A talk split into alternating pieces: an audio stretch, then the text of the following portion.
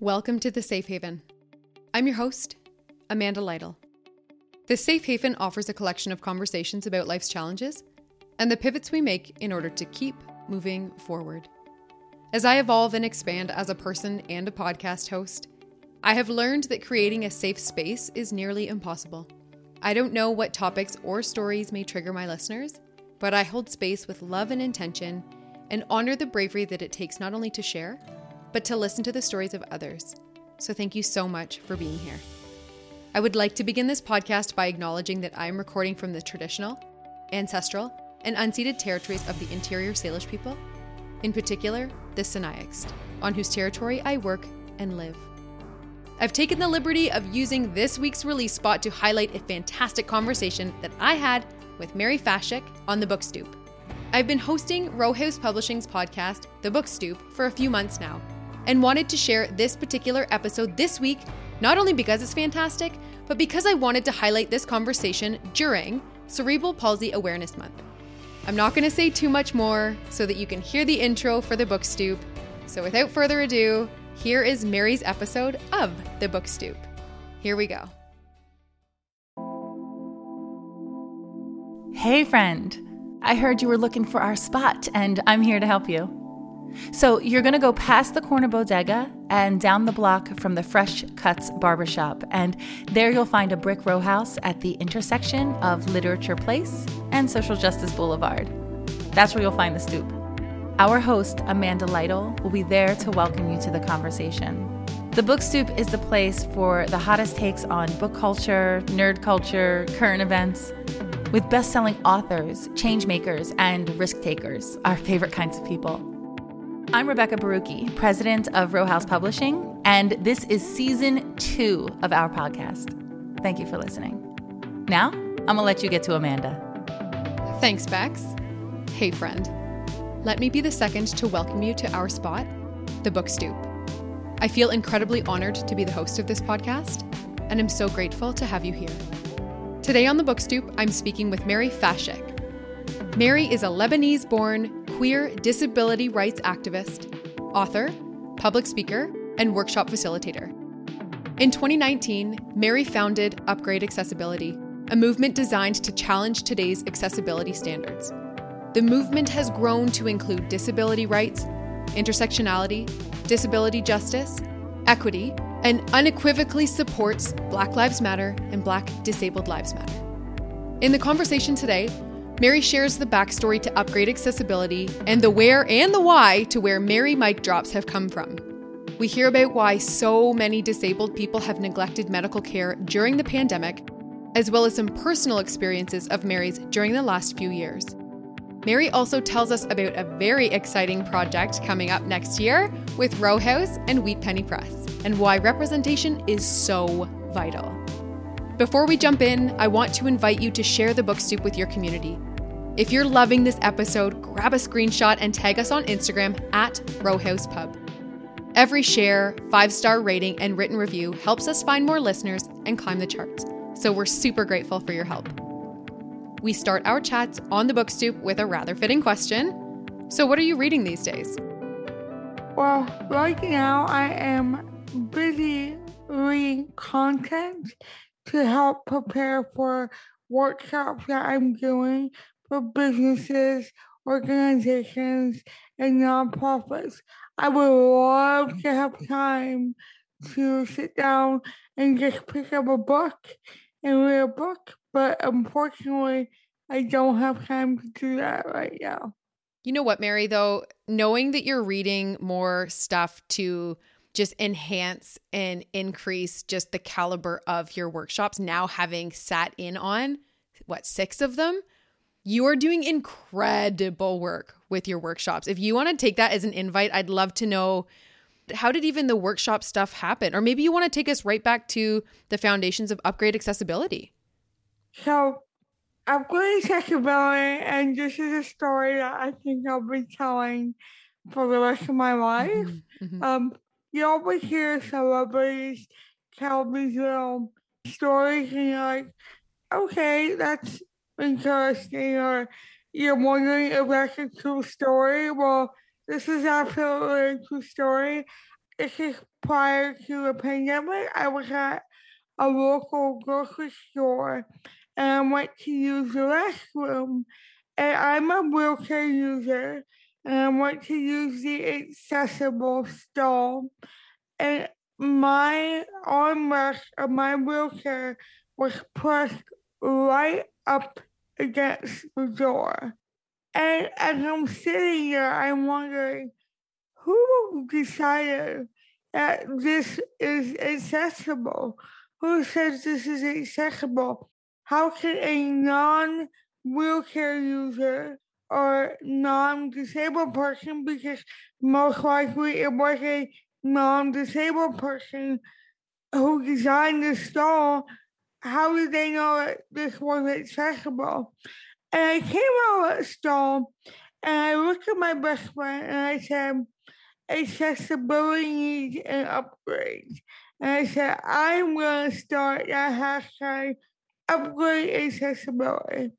So in August of 2018, I started the hashtag and, you know, I posted a few things and then my life got in my way as life tends to do. And then in December of that year, I had my access needs denied and it caused me injury. And I took my anger and I said, I'm going to use this hashtag and make it a movement. And that's exactly what I did. And initially, it was to amplify voices that had not traditionally, conventionally been amplified before. And I would just DM people and say, hey, do you mind answering these questions about your daily life and the lack of accessibility in your life? And I got a lot of no's. I got people who would not respond to my DMs, but I was persistent and that's how it started. And I've grown with my movement. I've learned about disability justice, disability rights, and so, so much more. And the workshops began because I was working for a nonprofit last year in 2020. And as I am one of the only disabled employees, I'm starting to realize the amount of ableism that was in the workforce. I already experienced ableism, but what surprised me about this particular workplace was that they worked with disabled individuals on a daily basis. And I'm a disabled employee and I'm experiencing ableism, and I couldn't wrap my mind around that. And I said, let me come in and like explain to nonprofits who do work with disabled individuals why their thought process is outdated, why the language they are using is harmful to the people that they are serving. And this is how the workshop began. Mm-hmm. So, for anyone listening who may be ableist or ableism is a new term, can you put that into your own words? What does that mean to you?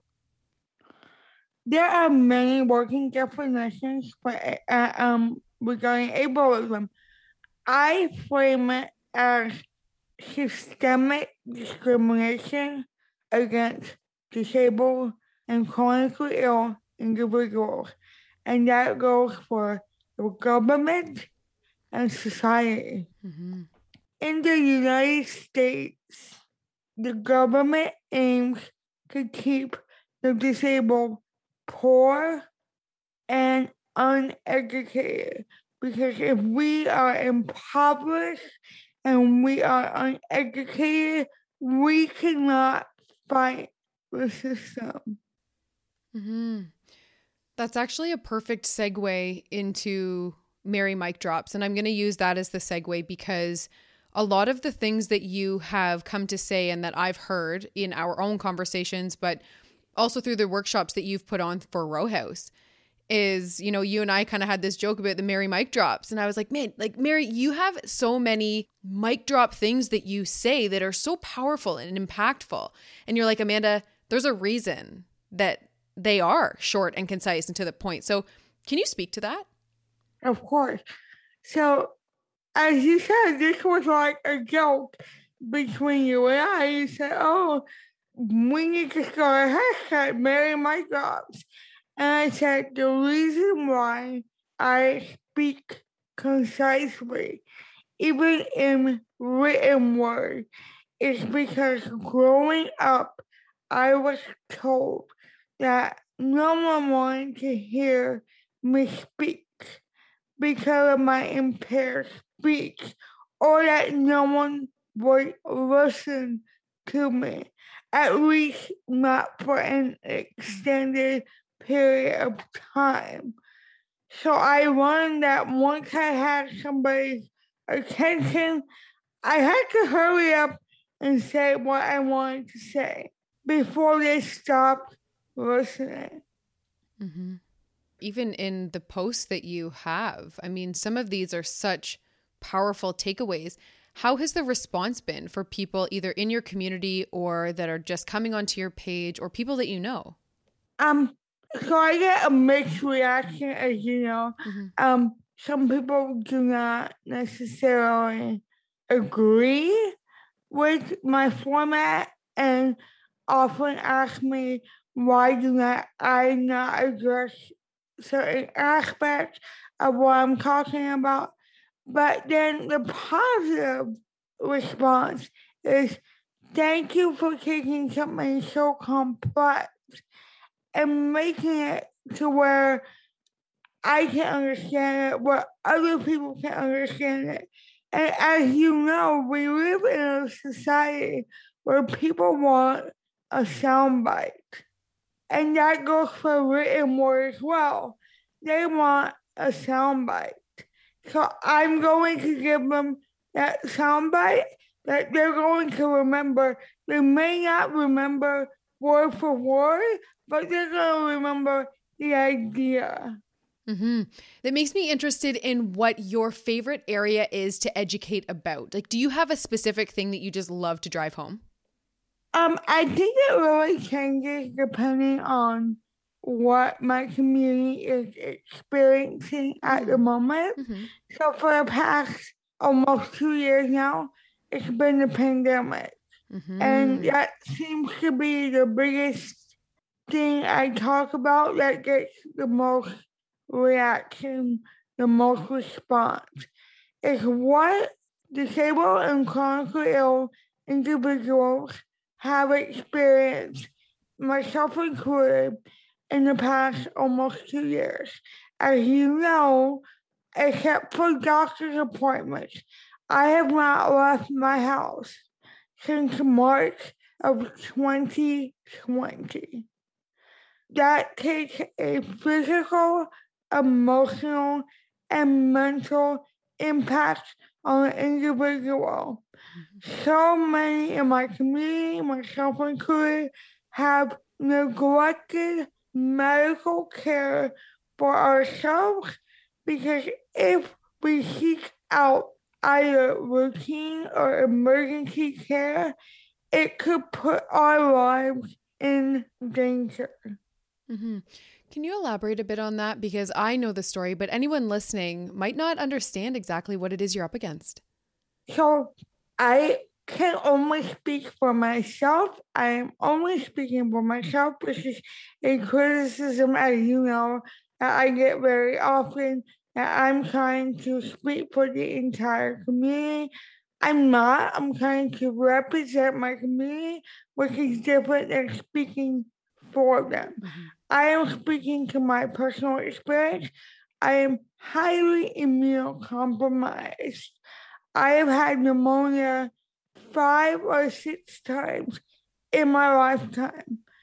Not the last time I had it, but the time prior to that, my doctor neglected my pneumonia to the point that I now have scarring on my lungs from that bout of pneumonia.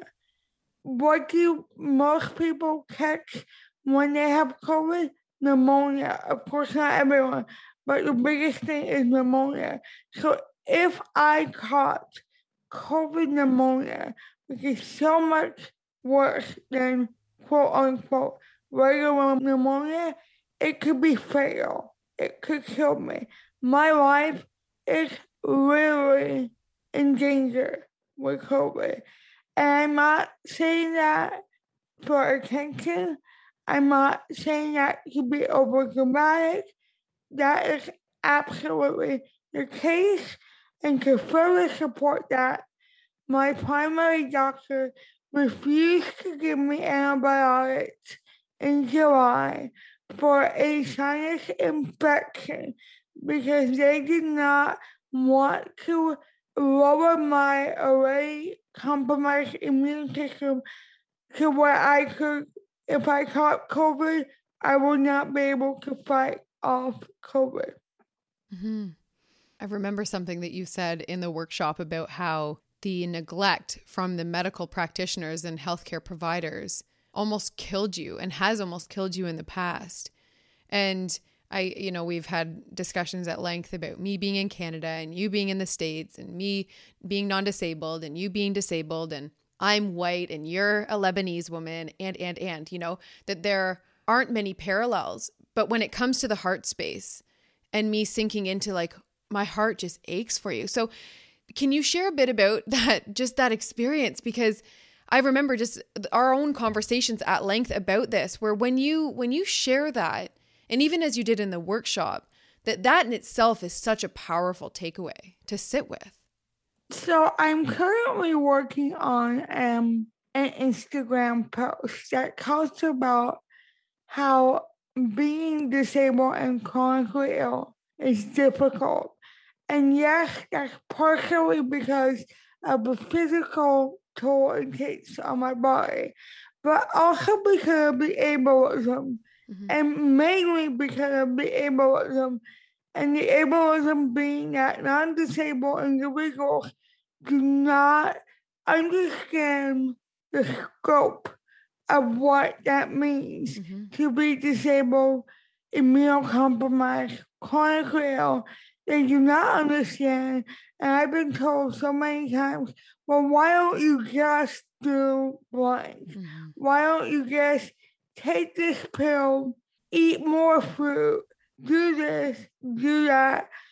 And no one understands the complexities of my body. Not even doctors understand the complexities of my body. Why am I losing weight? And why am I losing weight only around my waist and not my entire body? I don't know how sick I am currently because I do not have the medical care that I need because I live in a small town where there is one rheumatologist, there is one this, one that. There are no options. Getting a second opinion is a privilege, and getting adequate medical care. Notice I didn't even say good medical care. Adequate medical care is a privilege mm-hmm. at that. Mm-hmm. And when you said about the second opinion being hours away, you know, and then that is another hurdle. Like why why is it there? Well, we know why it's there, but that's another thing that you would have to take on in order to seek that. So it would be and just the toll it would take on my mm-hmm. body either to drive or be a passenger mm-hmm. for two plus hours up to four hours away one way. Mm-hmm. It would mainly do more harm than good to my body. Mm-hmm. I would need a week to recover from one doctor's visit. Mm-hmm. Yeah, all for a second opinion because you've been denied access to one of the physicians that's local, which is heartbreaking. Okay, this is actually not that this is a perfect segue, but I think that this is a great opportunity to segue into an upcoming project. And before we get too excited about it, I'll tell you why this is a perfect segue. Because the conversations that we have, the workshops that you put on, your Mary mic drops, your Twitter posts, everything that you're doing online is so geared towards educating awareness, advocacy, activism, like all of these things that are disrupting and creating change. And now we have the opportunity to talk about a very special upcoming project, which you are going to take it away for us because this is big news. Mm. I am so excited to announce that in 2023, Row House Publishing and Wheat Penny Press will be publishing my first children's book. Yes, Mary. Well, tell me about it. So, what's it going to have in it? What's it going to be about? I'm so excited because I have had this idea for years Mm-hmm. to the point where when I had the initial idea, I remember I went up to a lady I saw in Walmart with her young kids, and I said to her, Excuse me, ma'am, I'm thinking about writing a kick book, and I was wanting to know can I talk to your kids and ask them what do they want to know about this disability? And like, when they see me, what questions do they have? So this was like seven, eight years ago. So this idea has been blooming for mm-hmm. that long. And the the story is gonna be about a little girl who is new. It's like the beginning of a school year, and she's new at the school, and she's disabled. She's a wheelchair user, like myself, and she's going to have cerebral palsy because I want to speak to the disability that I know Mhm. and not something I don't know. Mhm. So she's going to have cerebral palsy. She's going to have impaired speech because this is vital. Representation is vital. I can't imagine what I would have garnered as a little girl, taken away as a little girl, if I saw a book about a brown little girl Mm. in a wheelchair who had impaired speech. That would have empowered me so much. And we don't see characters in books that have impaired speech. And in movies, it's only so they can be made fun of. So this little girl is new in her school, and she be- befriends a non-disabled girl. We become really good friends, and the non-disabled girl is having a birthday party and wants to invite the main character, but their house is not accessible.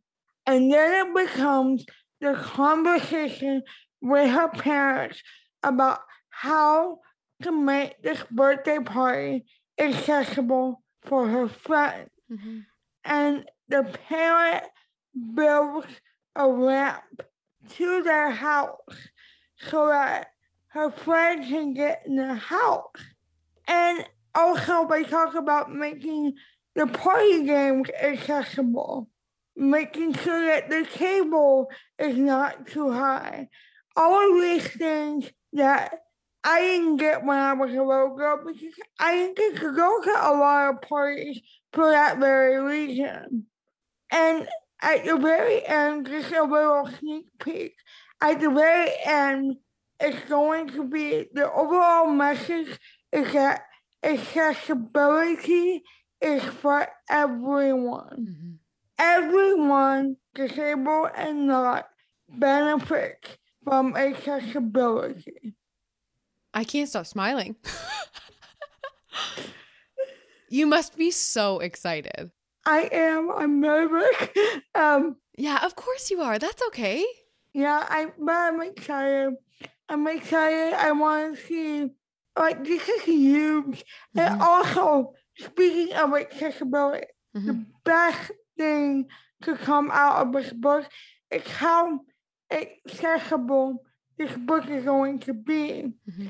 I don't know if you heard, but we are going to put image descriptions on the illustrations Beautiful. for children who are low vision or blind, and not just for children and adults who are low and blind.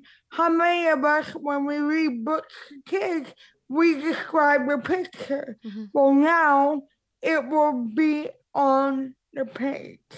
That's incredible. This is a game changing book already, and it hasn't come out. And when it does, this is going to be a massive educational tool. But now I'm actually curious about Braille. Will there be Braille as well?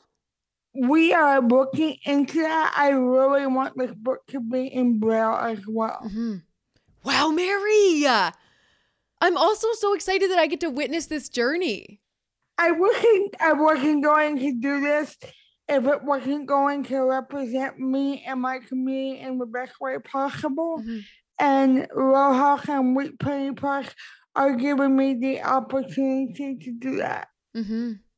Oh, yes. Yes, yes, yes. Okay, now I want to come back to something that you've just said about accessibility is for everyone. In some of the workshops that we've done together, we've talked a lot about this about Bex, you know, and she calls herself neuroritis and about how she watches TV with subtitles.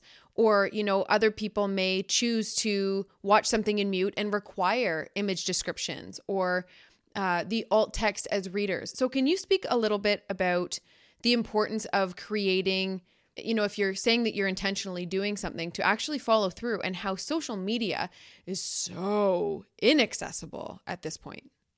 So there's a lot of discussion about accessible social media. And I've always said that if businesses and organizations realize that disabled individuals are viable consumers, that they would make their content accessible. But we are not seen as viable consumers so they don't bother. And the average person doesn't see the importance of doing image descriptions or they think, oh, this is hard, this takes too long. But at the same time, they're saying, oh, I'm on anti-racist journey. I'm, I'm, I'm, you know, abolitionist. But you're not.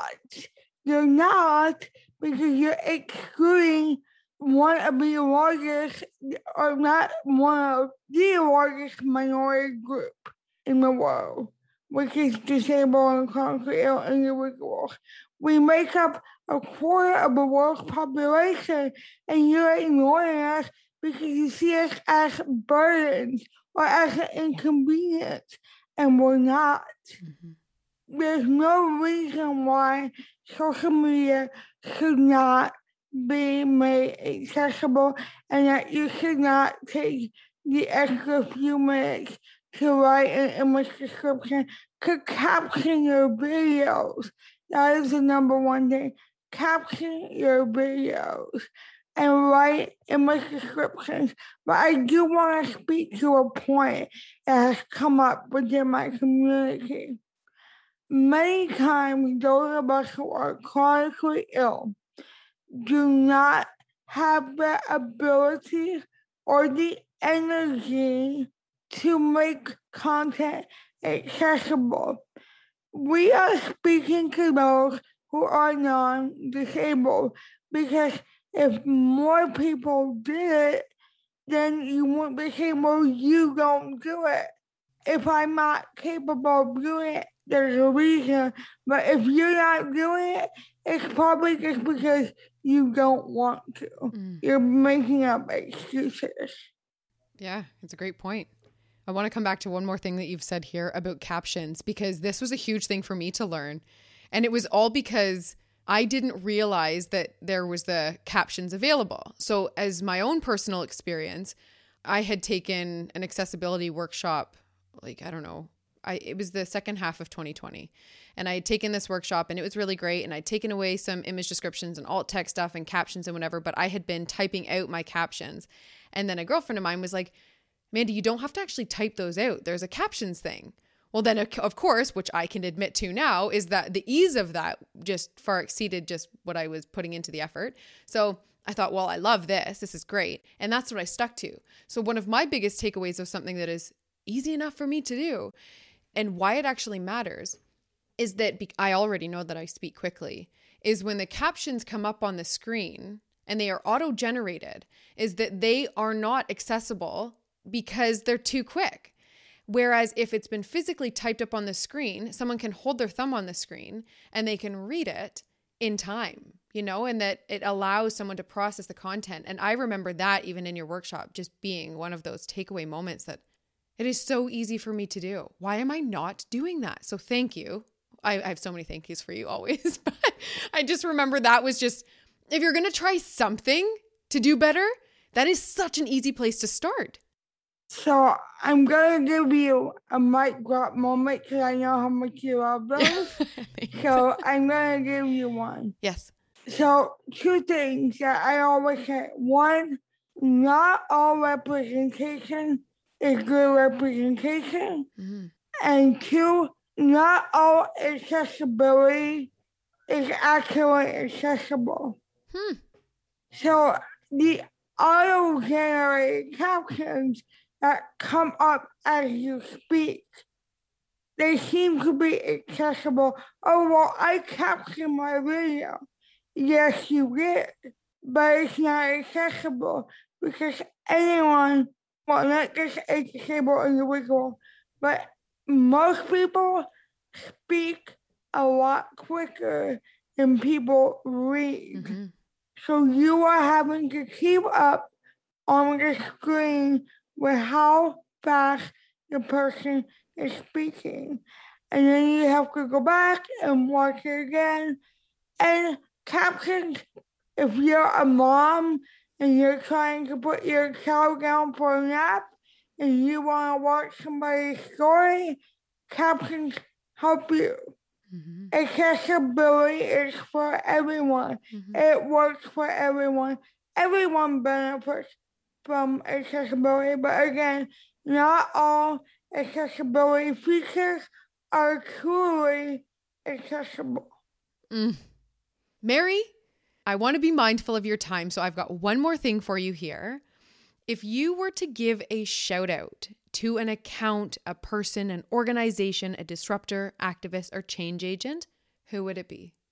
Absolutely. I want to shout out Catalina Bliss Catalina Bliss is a Latina disabled ballet teacher. Catalina is amazing.